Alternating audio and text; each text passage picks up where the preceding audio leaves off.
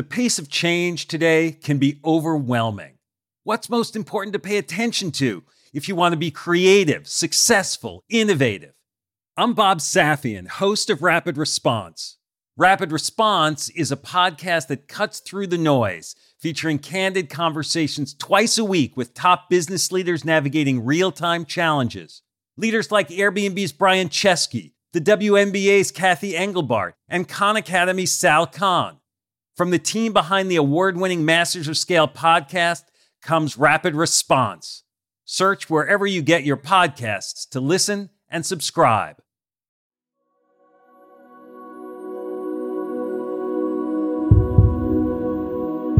I often ask people, How long would you like to live?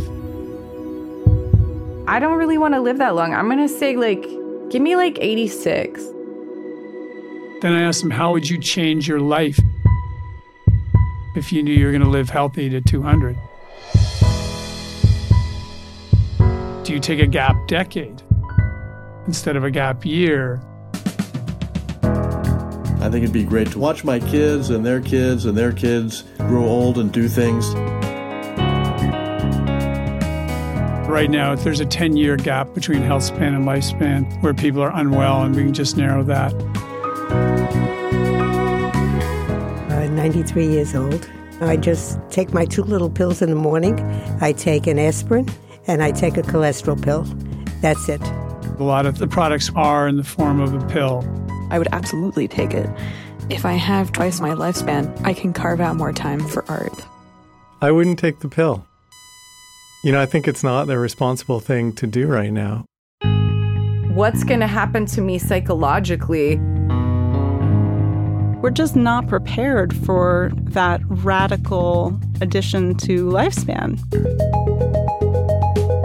Clearly, this is a double edged sword whether it's, you know, Mao and Stalin living longer or, you know, Da Vinci and Mozart.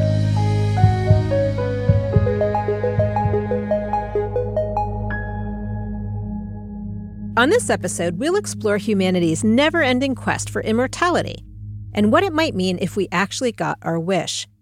Would we live as long as Methuselah, or would we ultimately reject it and accept our limitations? It's the question of our times. How is technology impacting our humanity? Welcome to Should This Exist from Wait What and Quartz.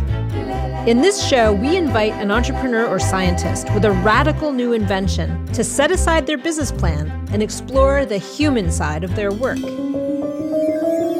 What is the technology's greatest potential? And what could possibly go wrong? We'll debate, laugh, forecast the future, and then we'll ask the question Should this exist? Should this exist? Welcome to Should This Exist? I'm Caterina Fake, and I co founded Flickr and helped build companies like Etsy, Kickstarter, and Superhuman. I'm now an investor at YesVC and your host. One of my goals in life has been accepting my inevitable death. We're given such a short amount of time, and that's what makes it precious and special. Without death, you don't have life. It's like a front without a back, or heads without tails, or light without dark. This struggle and this fear of death is a huge part of human existence.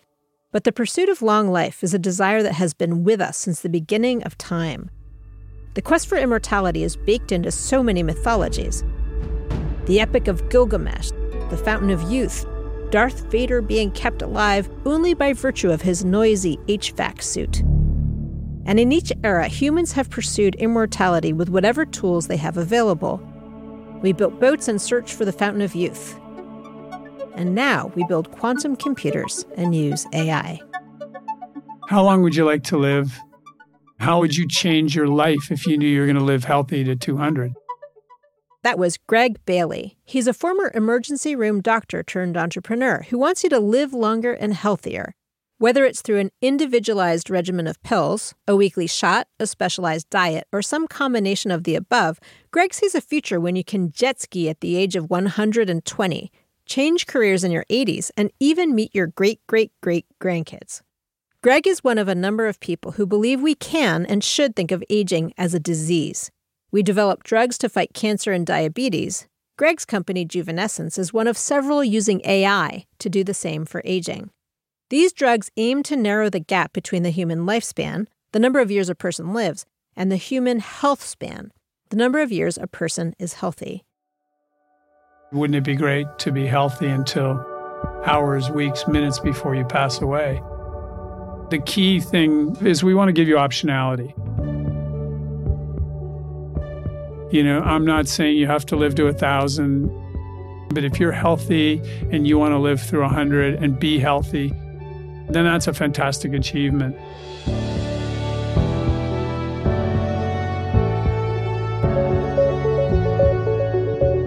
Now, you may be thinking this sounds a lot like the snake oil that's been sold for centuries a tonic to help you live longer and feel better. But there is science behind this. Scientists have extended the average lifespans of worms and mice by administering certain drugs. So there is hope for humans if scientists can prove that what works for animals can work for us. Greg and a few other startups in this space are trying to figure this out. Right now, we can increase the lifespan of a worm by a factor of 10. They live 10 times longer. Mice were only up to 150% increase, so 50% increase from where they stand today. Fruit flies are about 200%. If these drugs became as effective, cheap, and readily available as Greg hopes, could we see the end of age related diseases? We just signed a deal to try and prevent Alzheimer's and Parkinson's. So wouldn't that be incredible if everybody at age 50 was able to access that that product? Because not only do we need to put it in the construct of that individual, but also the effect that that individual has on their family, on the economics of their community, on the burden to hospitals. We could spend more time with our family and friends. We could revitalize and reinvent what our final years could look like and reconfigure the scope of our entire lives.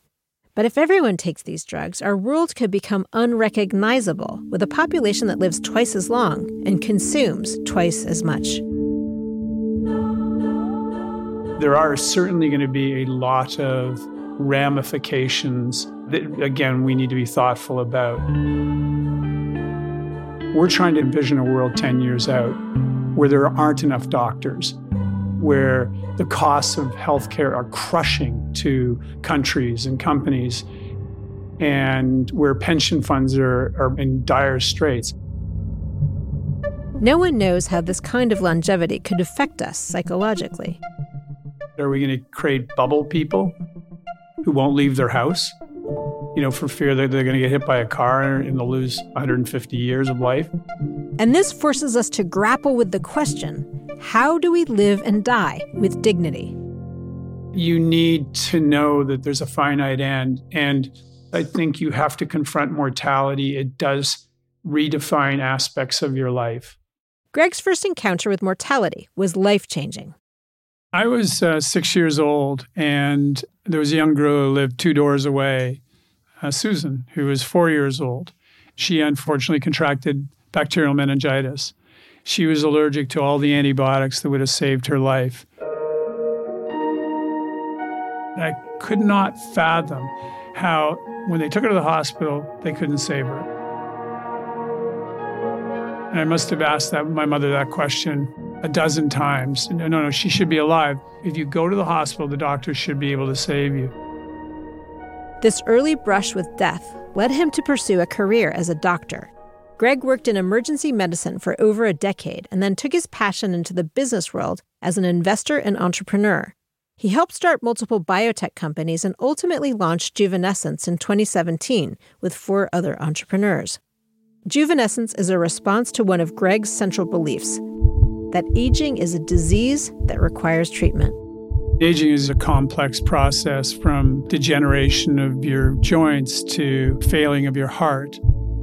So you have to use a multidisciplinary approach. This belief also extends into his personal life. Greg is a biohacker, a person who hacks their body's biology in order to be healthier, feel better, and live longer.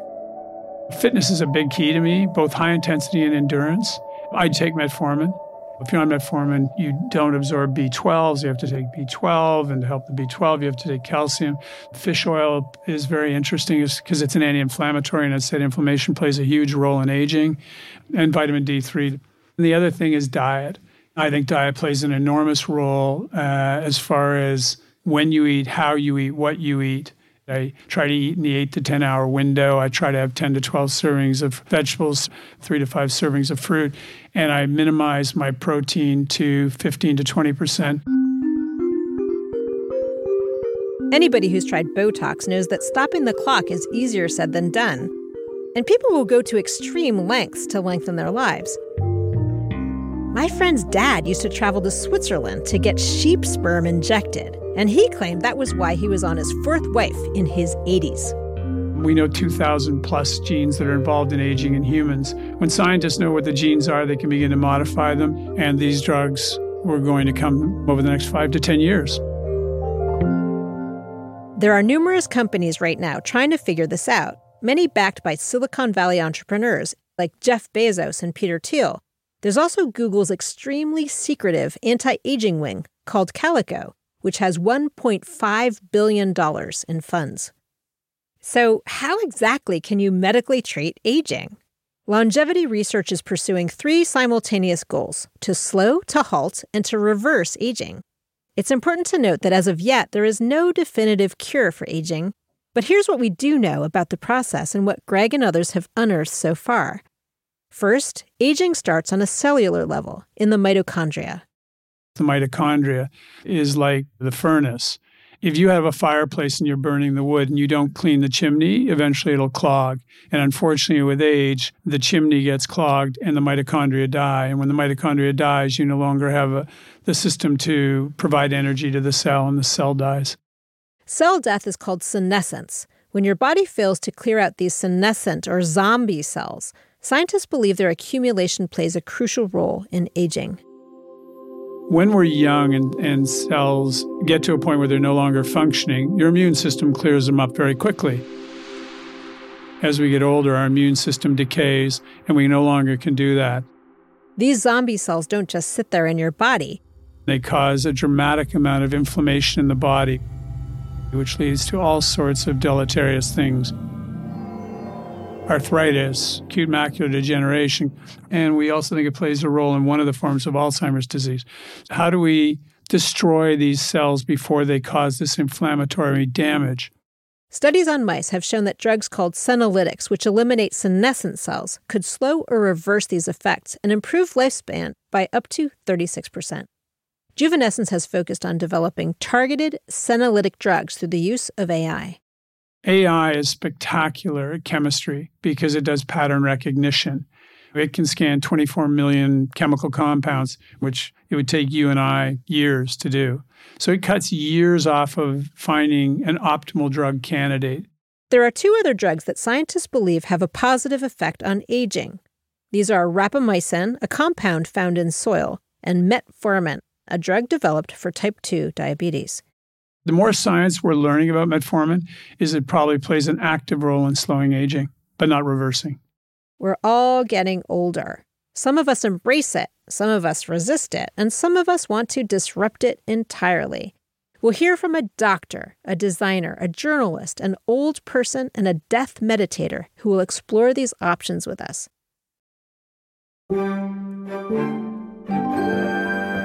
Most of the guests that we spoke to were completely on board with the idea of living healthier, but they were alarmed by what it could mean for society if more people lived longer. We'll start with the number one thing that could be on your mind. This drug sounds great, but who is it really for? I spoke to Shoshana Berger from IDEO, a global design firm that just led a project called Redesigning Death She's also the co author of A Beginner's Guide to the End with Dr. BJ Miller. We're just not prepared for that radical addition to lifespan. But we may end up with like these very wealthy centenarians with stretched faces and perky breasts um, walking around the earth, and then everyone else. And that's the stratified vision that I think a lot of these innovators are not taking into account. And Kevin Delaney, the editor in chief of Quartz. It's really pretty problematic to have the wealthiest postal codes on earth steering us towards extended lifespans when in fact we haven't actually tackled these fundamental questions of distribution of resources and distribution of opportunities. And Tracy Duncan, a yoga teacher and death meditator. If people who have money get to live a really long time and consume even more of the world's resources, that leaves those of us who don't have that many resources with less and less and less and less life in which to build those things for ourselves. I asked Greg what he made of these fears. I would respectfully disagree. My patient population for a product that modifies aging is 8 billion people. I actually think the drugs are going to be very, very inexpensive um, and accessible to all. Uh, with a caveat, I understand there's a lot of people who can't afford a dollar a day. But if we can add 2.2 years of healthy lifespan across the globe, we would save $7 trillion because the last five years of life is what destroys healthcare systems and the financing associated with that. Individually, the impact of this medication could be profoundly good. But if everyone takes it, we have to accommodate our growing older population. Kevin envisioned how this kind of medication could transform the way American cities are structured. What you would need to accommodate this sort of population would be what you have in Hong Kong, which is effectively a central government plan for where people live and the density of populations. And so that's like pretty at odds with how we think about real estate and where we live in the United States. It's pretty at odds with individual freedoms. And my guess is that a lot of the people who like the idea of living old longer won't actually like the loss of control and the density of populations required to actually make that feasible. If we took the whole population of the planet Earth, all 8 billion people, and we built a city the density of New York, not Hong Kong, density of New York. Do you want to guess at what size of land mass we would need to house 8 billion people? I don't know. Texas. Texas. Oh yes, I actually I remember the study now. That everybody would have a half an acre. That would mean that you have 99.8% of the planet Earth for you to do other things. The idea of a loss of control and accepting our limitations seems almost un American we're trying to give somebody control over their health. I mean, what if I gave you wearables that told me what is going on in your body, your biometrics, and I hooked it up to machine learning by your phone that told you what you should be doing for exercise, what you should be doing for diet, what supplements you should or shouldn't take, what time you should take your medication or not, when you should have the largest meal of your day that's an enormous equalizer because it now says even if you don't have the academic background to understand the subtleties of having a high sugar, this will help guide you. I wanted to get the perspective of someone who lives intuitively, someone who wants nothing to do with hacking your health and your age. Hi, my name is Sylvia, and I'm uh, 93 years old. And Sylvia's secret to living older and healthier? I just take my two little pills in the morning. I take an aspirin and I take a cholesterol pill. And this is it for the day. I asked if she could imagine wanting to take this medication if it could prolong her life. I think that that's insane. I really do. I think it's just a terrible way to live. I don't have that kind of very long range plans. I take one day at a time and make my plans accordingly. Would she live her life differently if she could live longer? I'm very happy. I really can't imagine myself living a different life. You know, we have a little group that we play mahjong, and then we also have a, a group that I play canasta. I take a course in current events at the uh, adult education program. I do my own cooking. I do my own shopping. I drive a car myself, and um, I find that uh, I'm pretty busy if I were to live, you know, that many years, I would really only be happy if I had my my friends and my family around with me. Being lonely, I I never really had that feeling, but I could imagine that somebody by themselves would not be very happy. And I wouldn't want to be around if my family and my friends weren't around. Grandma Sylvia actually grabs the great concept. I mean, yes, if if I was the only one living longer, that would be a horrible life. But what if your family and friends are living longer too? What if they're healthy and everyone's in good shape? Does that change the paradigm? You're surrounded by the ones you love. The key thing that she brings up is the loneliness. And I'm saying, if I'm right, and this is available to everybody, that your family, your loved one, your friends are also going to be there with you. So it's not a case of isolation, it's actually the exact opposite. I think of the study where they asked people how much money they wanted to earn. The answers were I want to be earning 25K as long as everyone else is earning 25K. I want to be earning 50K as long as everyone else is. I feel the same way about age. If we're all in it together, I think that's great. But I don't want to be alone, withering away without family or friends. This is actually a huge problem with aging right now, one that I'm glad Sylvia is not personally experiencing. Shoshana brought this up. We're already so stigmatized as aging people in our culture. You really start becoming invisible after 70. And it's a reason why so many older people end up feeling very alone and isolated because people just don't see them anymore. They don't see them as a valuable, productive part of society. Um, and to pile stigma upon stigma and now treat aging as a disease uh, just adds to that sense of bewilderment and isolation. So, what I would love to see is for us to start celebrating aging in a different way instead of stigmatizing it and thinking about interventions we can create culturally where young people benefit from the people who can can impart their knowledge and who can feel like they're still a member of the world. And I would just add to that and say Greg, this is an open invitation to you to invite BJ and I and a whole team of smart palliative care physicians and designers in to co create with you. I, I, welcome the invitation. And we have a forum that we put on in London, England. So we'd welcome Shoshana and BJ and other palliative people into the equation. We need to have thoughtful people reflecting on it. For the elderly and the isolation that she discusses, totally acknowledge it. It's a horrible thing. Certain societies are much worse than others. If you know about the blue zones, the eight places in the world where people disproportionately live through 100, the key thing that they see there is they're loved, they're respected, they have good families, and they have friends. So the number one way to live through 100 is to be optimistic and to have a great social structure around you.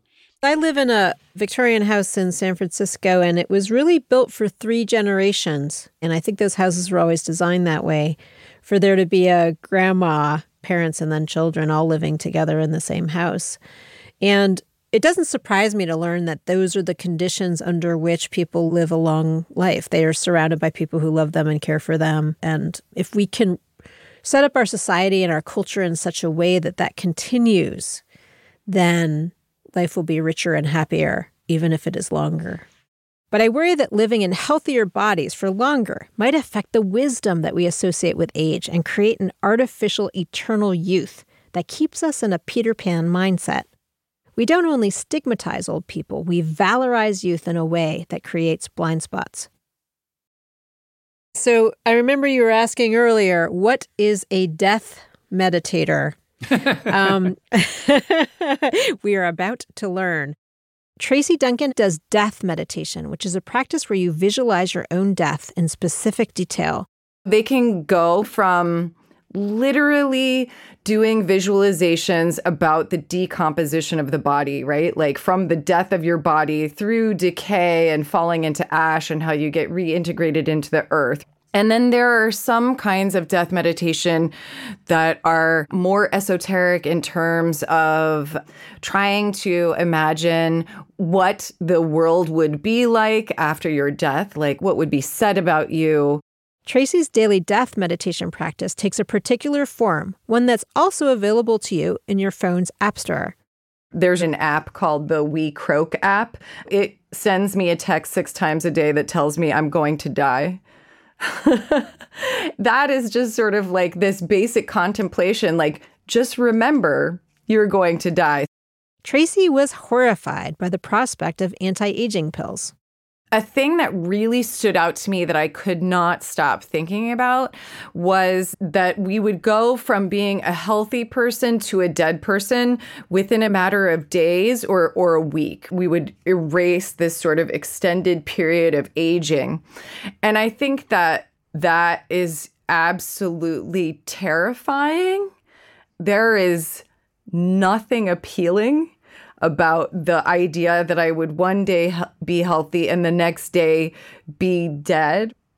I think that the assumption is that this process of aging and deterioration is somehow fundamentally bad and should be avoided. When in fact, I think that this process, this extensive time that it takes for us to age and deteriorate, serves a really important purpose. And um, I'm not sure what would happen to us as a people if we no longer had this long amount of time to grapple with the fact of our mortality. If you're healthy and then you're dead, there's not a lot of time for you to figure out what's important in your life it's a great point. You know, you're at a wonderful party. Do you want to leave when the party's at its peak, or do you want to leave when you see it's beginning to fall apart? I think some people leave at the peak of the party, figuring it's going to go downhill. Other people wait till the end and leave when it's on its last breath. Conceptually, if she wished, she could simply stop taking the medications or the supplements and begin to degrade biologically towards what she wanted to do. But it's her choice. I think that the key thing is giving the individual the opportunity to make their own decision. Some people would absolutely want to go out healthy. She actually does want to go through this process and she doesn't have to take the pills. I really buy this idea from Tracy. There's something valid in the process of aging helping us face our own mortality, and that somehow this makes us more human and gives our life meaning. You have to decline, you have to die to live. The strange irony in this conversation about choice in living and aging is that ultimately none of us really have a choice. We all have to die, and this is terrifying. But Dr. B.J. Miller, a palliative care doctor and Shoshana's co author of The Beginner's Guide to the End, he believes that the entire way we think about death is wrong. One of the major conceptual things that mucks up dying well is we imply that death is a failure. And the idea of pathologizing life is useful to marshal resources and energies to push back on it. But when you pathologize death, you end up pathologizing the person who's dying. Not only are they in some amount of pain and sad to be dying, they also have to feel like they've failed. And that is, to me, a potent negligence so we got to be really careful with how we conceptualize this so we don't accidentally make people feel like they're pathological for doing something entirely natural. That shaming is a huge barrier to dying well. What hackers are doing is sort of new language given to an old art science. Humans have been trying to prolong their life and get rid of suffering for a long, long time. Let's respect the tradition that Juvenescence and others are trying to work with and let's keep that in proportion to the other ways humans develop spiritually, emotionally, psychologically on these planes. So biohack templates tend to leave those things out. And that's the problem. Not the pursuit of a longer life, it's the casually ignoring the fallout. What is the world the big worldview that we're moving towards and pacing the technology with our moral, social, etc. development. I was a physician and, and I practiced emergency medicine for 10 years. And I always felt it was tragic for cancer patients when somebody would tell them, you're able to control this with your mind and your positive attitude can defeat the cancer. And then if it doesn't work, you feel like this enormous failure. Like, what didn't I do right? I think that we do need to be very thoughtful about what death is and what it means in, in an ecosystem. And also you know, how we deal with it, whether we stigmatize it. So 100% agree with him that we have to be thoughtful about that.